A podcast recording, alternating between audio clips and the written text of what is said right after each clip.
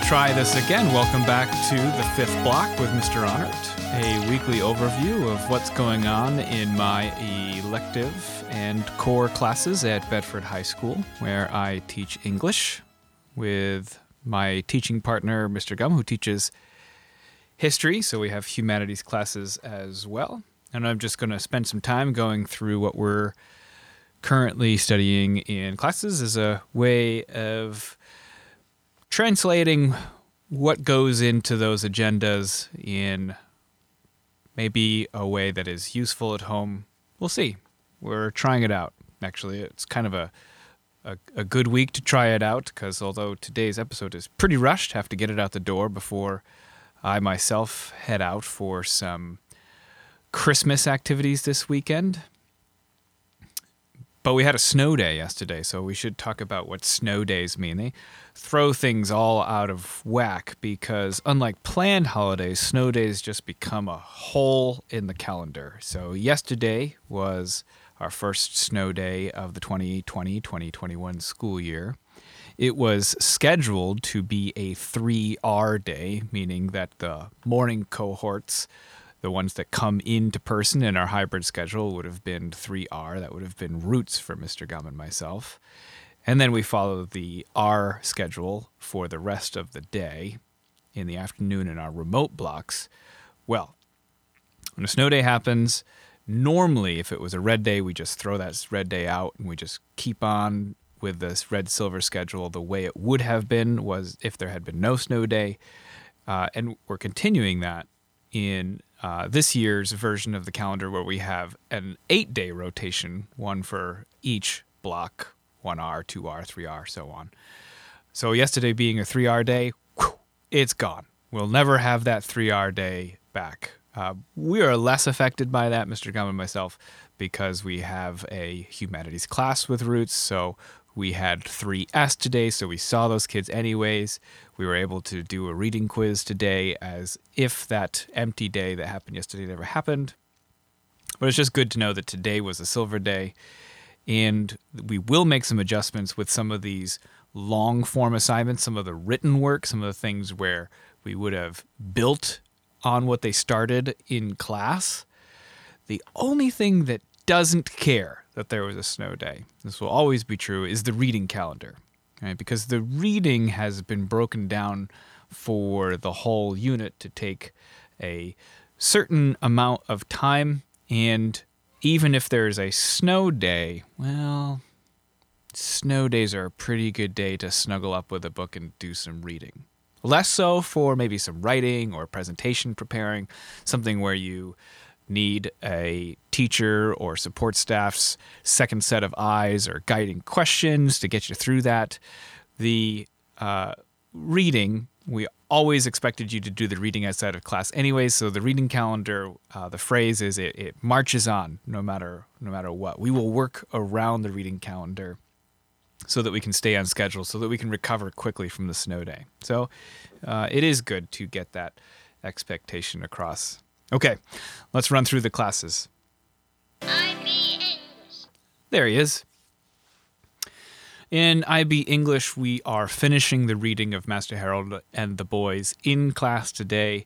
The students have their third breakout room performance of the play, so I really don't have much to add other than then. Uh, really, I really don't have much to add other than when I jumped into their breakout rooms in the last class. Everybody was on task and doing their work, so the kids have done a great job managing themselves as they continue to impress during this pandemic, making school happen despite all that's working against them. So I have no doubt that they'll finish the reading today. I see them in person next week, so we'll get some time to actually talk about some themes and uh, the assessment that will then quickly be assigned very small assessment for a very small unit. They will be assigned a chart for a very simple way to describe it, but it is, I suppose, writing at the heart of it as an assessment, so not a presentation. But it's not much writing. In fact, it'll be advertised as not really taking them any more than an hour. Uh, because of that, it is quasi being assigned over break because it will be due on the first day that I meet with those kids again, post holiday break.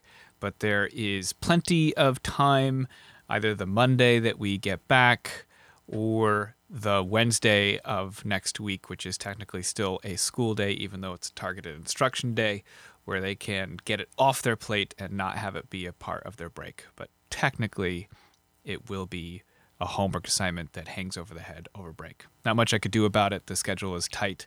We want to get started on Chronicle of a Death Foretold as soon as we get back in January. So I had to make this concession with the schedule. Okay, that's all there is with IB. Let's move on to the AB classes where there is a lot more going on. As I already mentioned, we had a reading quiz today that takes us up through page 48. So the students have now been assessed as to how well they're comprehending the novel up through page 48. They have one reading assignment left, which is to read through page 68 by Monday. That will be the first third of the novel done. Um, I don't have anything else that the students are working on right now for English. However, we're having a really good time, and I do want to talk about this a little bit because they are using the novel to talk about history right now.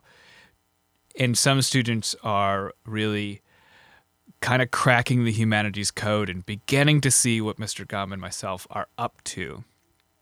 So, for Mr. Gum right now, they are doing a history assessment. It is a writing exercise. Technically, they're paragraph writing, but we are still in the stage in this freshman humanities course where we are having them write their paragraphs in a very organized and precise fashion. So we are assigning a spreadsheet of all things where we take the parts of a paragraph and break it up into cells. Claim sentence, then provide some context, then drop in your evidence from your source material. That will be in the form of a quote, then some commentary where you, as a communicator, argue for why the evidence you have just shown me proves your claim, and a little bit of a wrap up. So they're doing that twice, two charts. We keep calling it two paragraphs because that's what they're building two paragraph writing assessment in the form of a graphic organizer. One paragraph is very history oriented. Our focus of the Middle Ages has been roles, roles in society, and we have kept it pretty simple with the roles being the nobility, the clergy, the peasantry. And in their first paragraph, they make an argument for what American role, what modern society role, and we had a brainstorm session where we talked about teachers and firefighters. You'll see why firefighters in a moment, and maybe parents. We even had kids throw out things like landscapers and babysitters and janitors. It was it was great. As always, a brainstorming session with freshmen is great. And so they're making an argument for what modern day role can be compared with a Middle Ages role. So, who are the peasants of modern day America? Who is the nobility of modern day America? That's the history paragraph. But then the second paragraph they're doing is what character in Fahrenheit 451 matches up to what Middle Ages role? So if we have an understanding of what peasantry is, who is acting like a peasant in the novel Fahrenheit 451? Who is acting like a knight? Who is acting like the clergy? And, you know, this is where it gets interesting because I don't know if Mr. Gum or myself know what the answer is. It is buried in the student's interpretation of these characters. And we've been helping with that. We've been doing some character comparisons. We've talked about how the characters of Mildred and Clarisse can be juxtaposed to see two different views of society. But this is where we have to turn the novel over to the kids and say, who's the peasant? And prove it to me.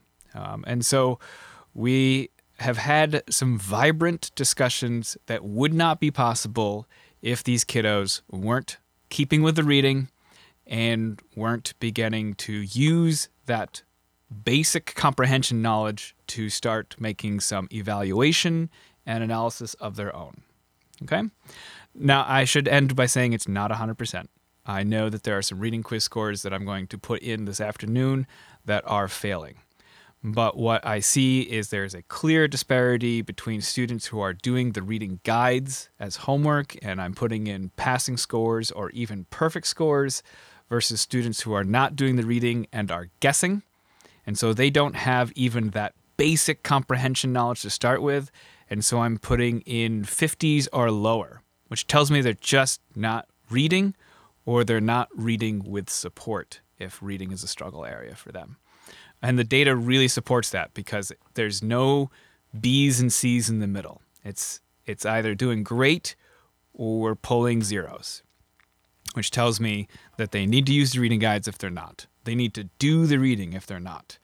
And hopefully, what they have seen around them is their peers who are doing the reading are participating in some really vibrant and some really interesting. The. American dream, maybe. In the American Dream, we are also doing writing, and we are also doing writing in the form of a graphic organizer. So today, we are going to work on a working thesis, and the working thesis is going to be the student focusing on a playwriting choice. So, be it stage design, music, lighting, characterization. Uh, we brainstormed all of this on Tuesday. Uh, we missed out on this writing day yesterday, so we're moving it to today. Uh, so, students will have a working thesis by the end of today's block. And then next week, all right, and this will answer the is there homework in Roots of Thought question.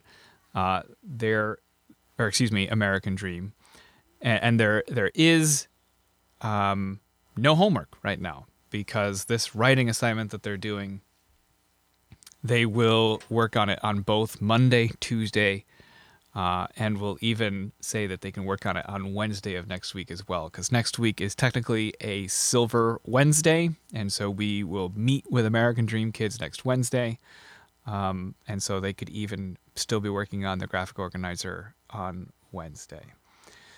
Uh, so they have finished Death of a Salesman. They don't have any more Death of a Salesman to watch. And they have done the comprehension questions for Act Two. Uh, those were due yesterday. Um, so those should be in my possession as well. So that means that there is nothing to do but the writing, and the writing we will do in class. All right, so uh, that uh, that thumbs it up, and uh, I won't do one of these next week because that, that doesn't make sense to do one of these for only a three day week. So uh, the next time you'll hear from me is in January when we will only be a week away from the second quarter being over. It'll be on to the third quarter, and wow, we are doing it. We're doing a school year this year. So rest up because we need it um, to come back strong and, and finish this quarter when we get back. Oh, okay, gotta go.